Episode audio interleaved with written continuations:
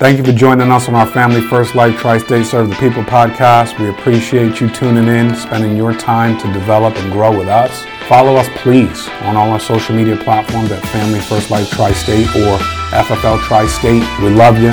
Keep listening, and I hope this information is serving you across the country. All right, everybody. Thank you for jumping on with us. Our Your Story podcast, one of my faves, as you all know. My, my, my loyal listeners know how I feel about the Your Story podcast and the fact that we could find something about, find some things out about someone in 20, 25 minutes, more than we could find out in four or five hours sitting with them because it's so potent. And I got a great guest on today, the, the young but hungry, dynamic Caleb Combs, part of FFL 320 Life Solutions. And I want him to talk about some of the things that has turned him into who he is today very wise, sophisticated, and opportunistic. So, Caleb, how we doing, my man? I'm good. I'm good. It's a pleasure having you on, brother.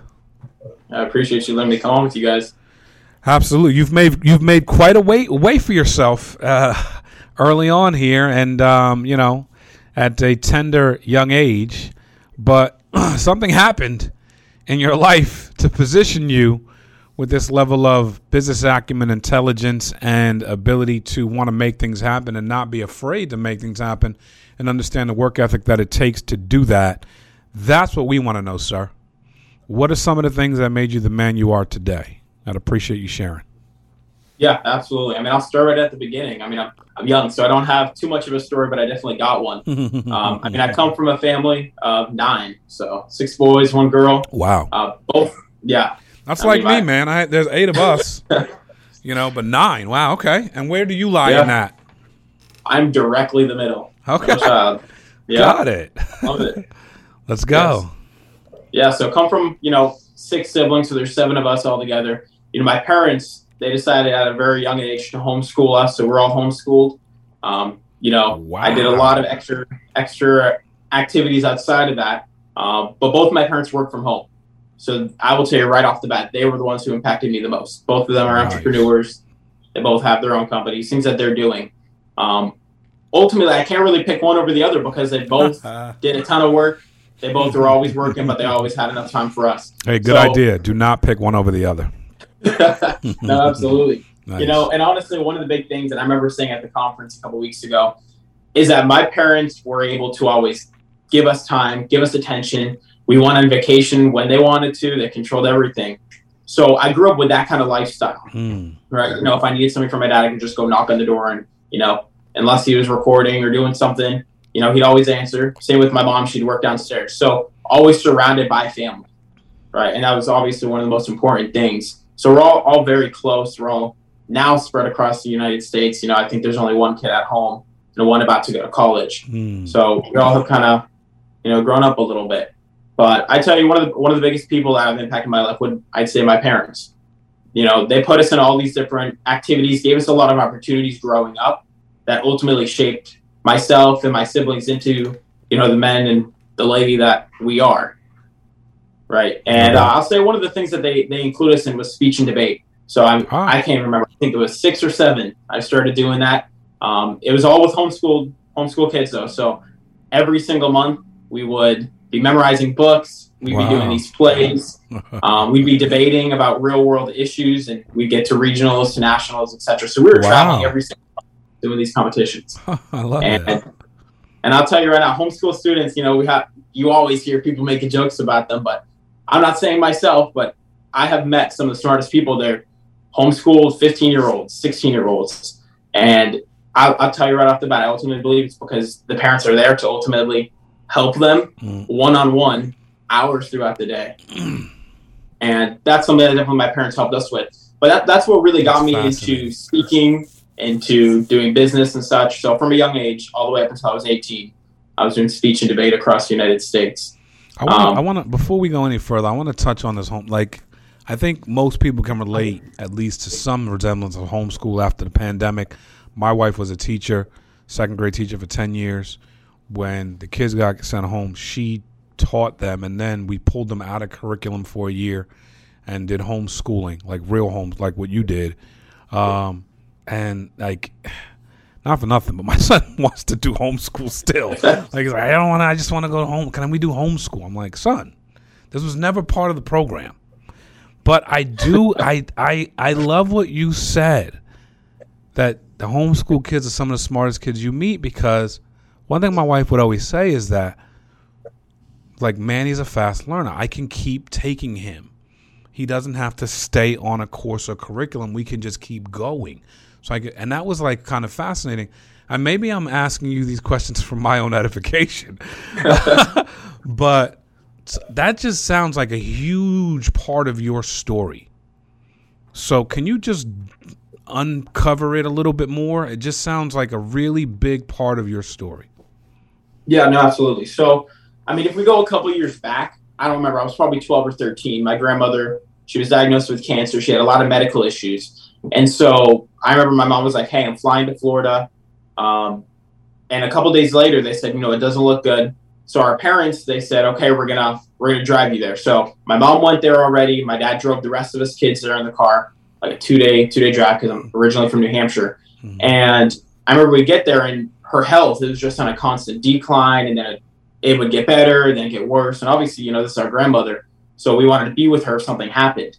And I remember we stayed in our aunt's house at the time, and thankfully, with being homeschooled, you can literally do it anywhere. Right. So I mean, we go back from doing it online, we do it on, in books and I remember that was one of the biggest benefits for my family was because we traveled so much, or little issues would happen here and there.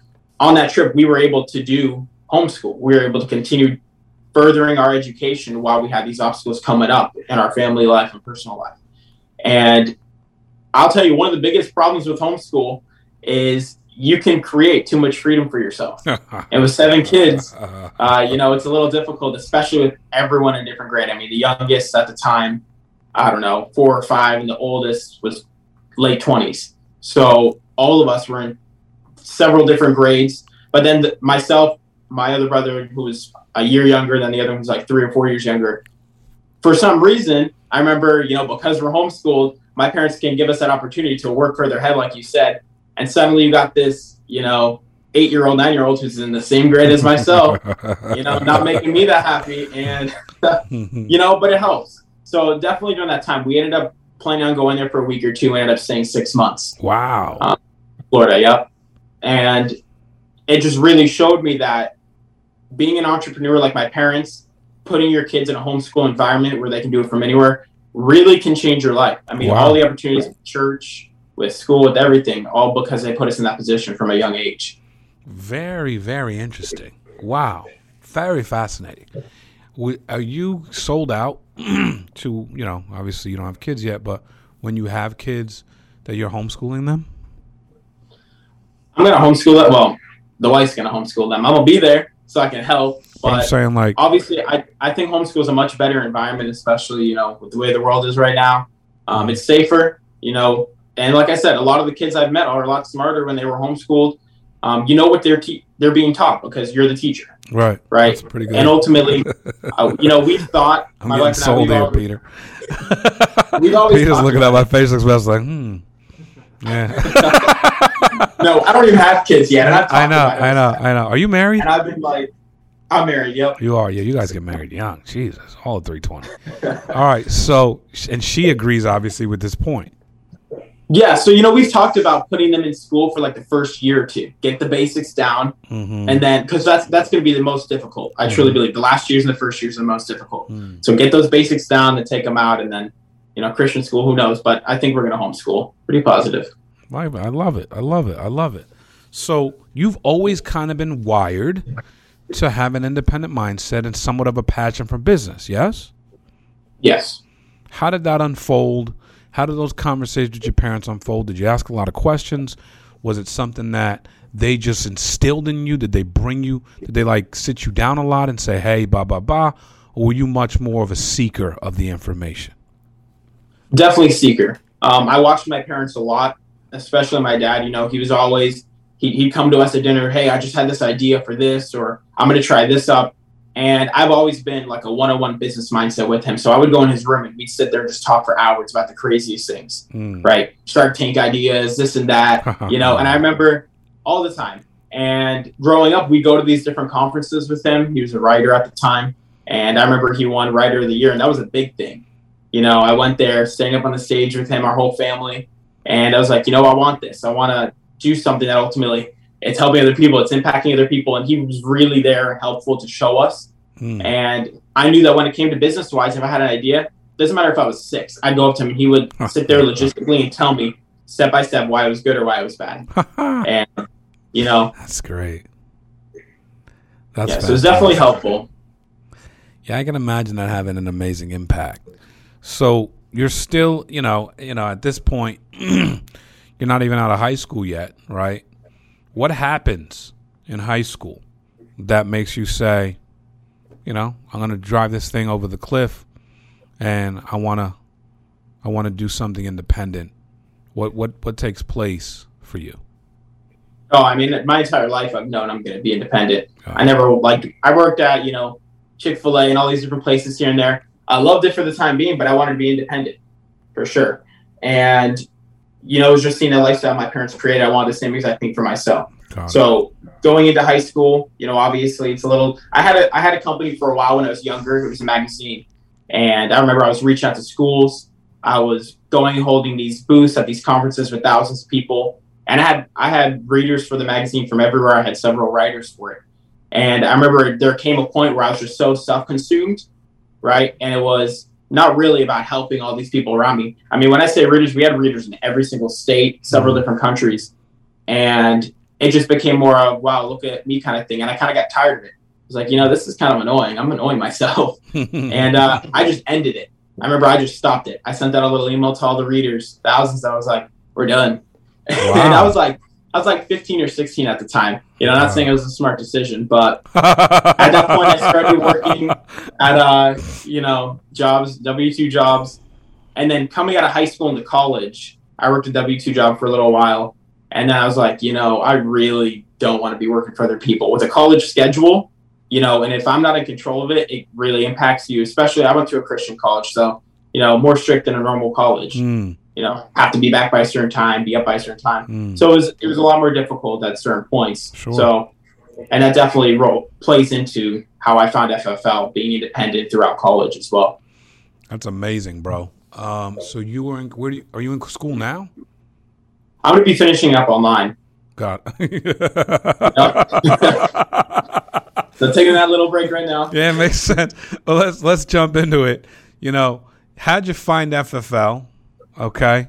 And how did this become something like if you knew you were going to be independent all your life, how did you say, that's it? That's it. How'd you do that? How'd that happen? Sure. I mean, that was ultimately something I worried about for a really long time was figuring out what I wanted to do. Mm. I mean, my whole life, and I didn't even go into this as much, but I've, I've been doing sales since I was like five, going to church selling comic books that were half ripped out pages. I'm telling you, I loved it. And ah. ultimately, I came ah. came to college and I was looking for something. I remember the dean and met. He's like, "Hey, I got this guy Tyler May and Joe Bassler. They have some company selling these systems. You know, give him a call." I was like, "Okay, fine." This is and, this is the college. This is the Bible college in Indiana. Yeah, the same exact college they went okay, to. got it. So they kept ties. yeah, these guys are incredible. Yeah, they leave no stones unturned. Not at all. Got it. And so keep going. yeah. So I remember I see this piece of paper and I'm, he's like, hey, they're former graduates, you know, give them a call. So I call him up and, this, you know, there's this guy, Tyler Super Hyperman, and he's just talking and talking. And I remember he's like, you want to do it? I was like, yeah. It's like, I just, I just need a job that's not working under somebody else. You know, obviously they're, they're my upline, they're in charge of me, my mentors, but I was independent. So I was in control of everything. Right. And I remember I got a couple guys there. I was like, hey, I got this job. I haven't even started yet at this hmm, hmm, point. Hmm. I was like, it sounds amazing, you know, and I'm, I will say yes to anything, any opportunity. And I remember I was like, just do it. Just quit your job. Just try it. They quit their jobs. They came on with me. And uh, I worked for Joe and Tyler for a couple of months in the in the freezing cold in Chicago and Indiana, you know, going door to door. And I I built a pretty close relationship with Tyler at that point. Joe, a little bit, not as much because he was more, you know, all the back end stuff. Tyler mm-hmm. was one on one helping us. And none of the other guys stuck around. It was just me in the end. Mm. And I remember I'm in my car one day and Tyler's like, Bro, you sitting down? I was like, Yeah. I was just in my car, right? And he goes, I have this opportunity that Joe told me about, and I did not believe him. He's like, but I'm sending you something. Check real quick. And he sends me over a bunch of these bank statements and all this stuff. And he's like, you need to, you need to join the team. And I haven't even said anything at this point. Like I'm just, I think I'm, I was 19. I'm this 19 year old guy, and I was like, okay. And he's just telling me, and going off about FFL. And he's like, you want to do it? It's like, yeah. I, am not gonna lie, I was a little tired of the job at that point. Right. And he's like, but you got to get your license. I was like, okay, fine. I'm in college. You know, I was on the dean's list. I was doing well. Mm-hmm. Now mm-hmm. he sends me all this stuff, and I think at this point I'm about to head home for the summer, and I sign up with my email. I get the course, and I'm doing it. I plowed through it, and I finally get. I think it was like a month or two that I got through. I did the bare minimum. I'm telling you right now, I did the absolute bare minimum. If it said pass to the 70, I did a 70, and I was done. Mm-hmm. and I get to that exam, and I was like, "Hey, I'm gonna go take it." I got to take it, and I failed by one percent. Wow. And I'm telling you, I have I don't know if it's a memory thing, if it was just I did it on purpose, but if it's not important to me, I will forget it like that. Mm. Right. And it was not important to me. the job, the everything sounded good about it, but the, the course wasn't. I remember I, I text Tyler like, bro, I just failed. He's like, man, you're so close. He's like, do it again. I was like, okay. And the whole time they're telling me, Joe and Tyler are saying, hey, just do that uh, exam time after time, five, six mm-hmm. times, get an 80 or 90, and then you'll pass. I was like, okay. And I list, I, I heard them, right? And I remember I got to take it, and I failed with like a 50%. What? And long story short, six months later, I'm I'm at five times failing. Wow. And Tyler's texting me, bro, I got a team, you know, just come on in, just quickly get this exam. And I was like, bro, I'm trying, I'm trying, I'm doing it. I mean, I was doing it. I was going and taking the exam, but I wasn't uh, like getting that 80% or doing it three or four times. I do it once, take me three or four hours because I didn't want to actually sit down and do it. And it was just ultimately, I didn't put my mind to it because when I do, I'll do it. Wow. And I remember I'm looking online through Instagram. I'm married at this point, right? So I'm becoming a little desperate for something that's different from my my job I have at the time. Mm-hmm. And it's like December. I got married a week before Christmas. I get back from the honeymoon and I'm sitting in the bed. I was like, Stephanie, I need to just think and do this test. I'm so stupid. This is dumb. And I was like, I literally got through. Why can't I just do this thinking test? And I'm sitting there. I was like, I'm gonna do it. So I go to Starbucks and I did the the exam like seven or eight times, like every day for a week. And I hmm. remember I just finally started listening to what Tyler and Joe were actually saying to do. I didn't just hear, but I listened. And I ended up, I, I at this point, actually, I had told Stephanie, I was like, look, I'm scrolling through Instagram. And I, the reason I said that was because I see this ad saying Kevin O'Leary is going to be at convention. And I love, I love his show. And I was like, I'm going to see Kevin O'Leary. Got it. But not unless I pass this test. Like I will set boundaries for myself. If I don't meet this goal, I ain't doing it. Right. And I was like, but that's not it. I'm not talking to Tyler again until I pass it. Got it. I was like, and at this point, I felt bad. I didn't want him to seem like I was leading him on. So I'm like, I'm just not going to text him. So he's texting me all these different things. I just wouldn't respond. I was like, not until I pass the test. And finally, I go and take the test in uh, January and I passed with a 95. I was like, I texted wow. I was like, Dag, that's crazy. That's crazy. So you got to see Kevin O'Leary at convention. Yep. No, I re- we were literally. I remember Tyler and I was like, if I'm here to see Kevin O'Leary, I'm going to the front. Where we sat there the entire time. We got front seats. That's awesome, amazing. Dude. That's really awesome. So you leave convention, and when did you start making your first sales? Yeah, I mean, I kind of had struggles at first, um, and I know I, I, explained it a little bit, but I had just moved to Florida at this point because I got married, and my Florida license was not approved, but I had my New Hampshire, and so I had that predicament where I had to do virtual, right? And so I didn't get my contract numbers, I think, for two or three weeks. So towards the end of February, I did my first sale. Um, I sold to a friend that was the only friend. Since then, you know, I just, you know, only limited people, right? But uh, yeah, and that's a whole other thing to get into. But I, I was virtual at that point, so my first show was towards the end of February. Got it. So when did this click for you that um, you could kill it? At convention, I mean, I, I put my mind to something, it's going to happen. There's like I'll tell every single person around me that it's going to happen because I will look stupid if it doesn't. Mm. And I want that to happen. I absolutely hate embarrassment and I hate failure. And there's gonna be times where I fail, but I remember I was at convention. I told Tyler, I pulled this. I was like, "Look, bro," I said, "I'm telling you right now, I'll be the youngest integrity partner." And he was like, "Okay, bro, do it." And I was like, "Okay, I will." and I remember I leave convention, and I was just pumped up, but I had no writing numbers. And then this whole problem with my Florida license, just still waiting on it, happens. I was like, Tyler, bro, I can't even start. And at this point, virtual wasn't that well known in, in the FFL, you know, field. And he's like, bro, you're just gonna have to do virtual. So I remember taking a travel trip. I went up there, and the first home I went into, it was a stinking blizzard outside. And I sat there for like three hours. The guy was like, he's this, you know, this dude. He's like, I'm not coming out. I, I worked on that. I was like, bro, I'm sitting here until you open the door. and and I was there on a little vacation in the winter, you know, trying to do a couple, you know, mm-hmm. protect a couple families here and there. And he finally opened the door, and I helped protect him and his wife. And that was that was the only that was the only one for that trip. Um, and then at that point, I was like, you know what? I like these in-home things. But then I got home and I was like, but I can't be taking a travel trip to New Hampshire every week. Mm-hmm. And I still don't have my Florida license, by the way. Still waiting. And I was like, Tyler, I just have to go virtual. And he's like, well, you're going to have to do double this and double that. And I, so I did it.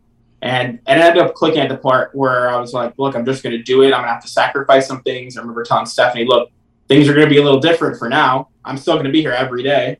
You know, there's not going to be an issue with our personal life, but I'm going to have to invest double, do double the work. And that's when I ended up clicking was when I put my mind to it and said, I'm going to do it. It happened. Nice.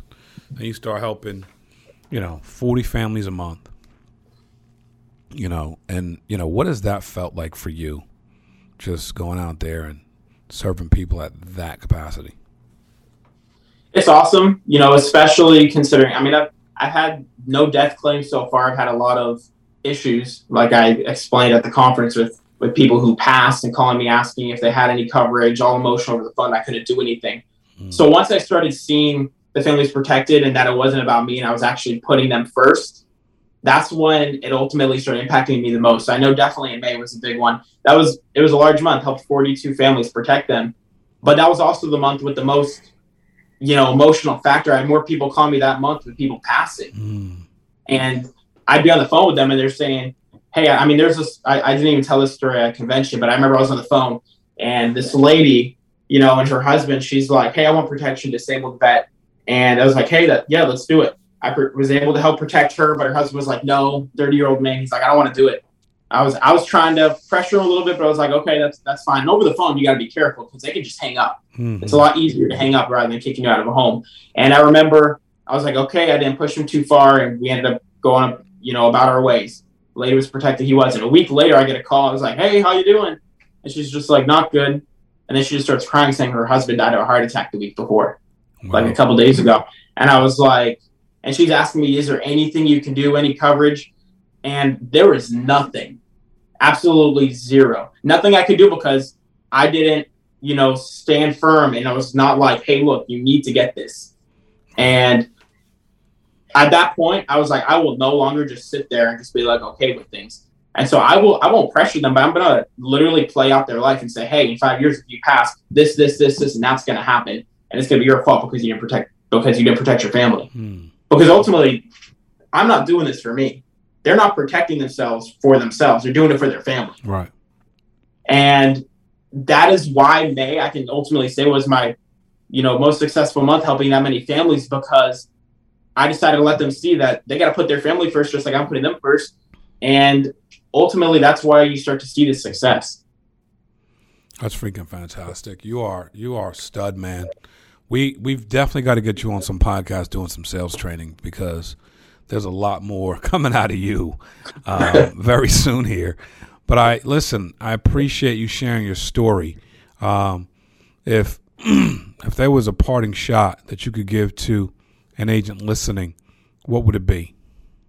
Yeah, absolutely. I mean, I'll make it real quick, but I remember a convention. You say it a lot. You know, you reap what you sow. It's a passage in the Bible we hear all the time one thing that really resonates with me, and I thought about this at convention as well, is we are the seeds. Our agents that come in, they are the seeds. And if you want a plant to grow, you gotta water it, you gotta give the sunshine, the nutrients. But I can't grow you, right? Joe can't grow me. I can't grow an agent. Mm-hmm. I can give you everything you need: the sunshine, the water, the nutrients, but if you don't actually apply it, you're not going to grow. Right. And I'll tell any new agent, you know, we're going to be there to give you every single possible thing you need. But if you don't take that and apply it to your own personal life as well as, you know, your life here with FFL, you know, you're not going to see the success and you're not going to grow. So use everything we give you. You know, make sure you just talk to your mentors and uplines because we're here ultimately for you. We're putting the families first, but we're also putting you first, and that's something I'm I'm striving to do as well. That's awesome, man. Thank you, Caleb, for sharing. Thank you for uh, chiming in and telling us your story. Dynamic, much more things to come out of you. Um, but up until this point, doing amazing things, helping a lot of people, man. Thank you for sharing. Yeah, no problem. I appreciate it, man. Thank you. God bless you, man. Thank you for listening, everybody. Appreciate you.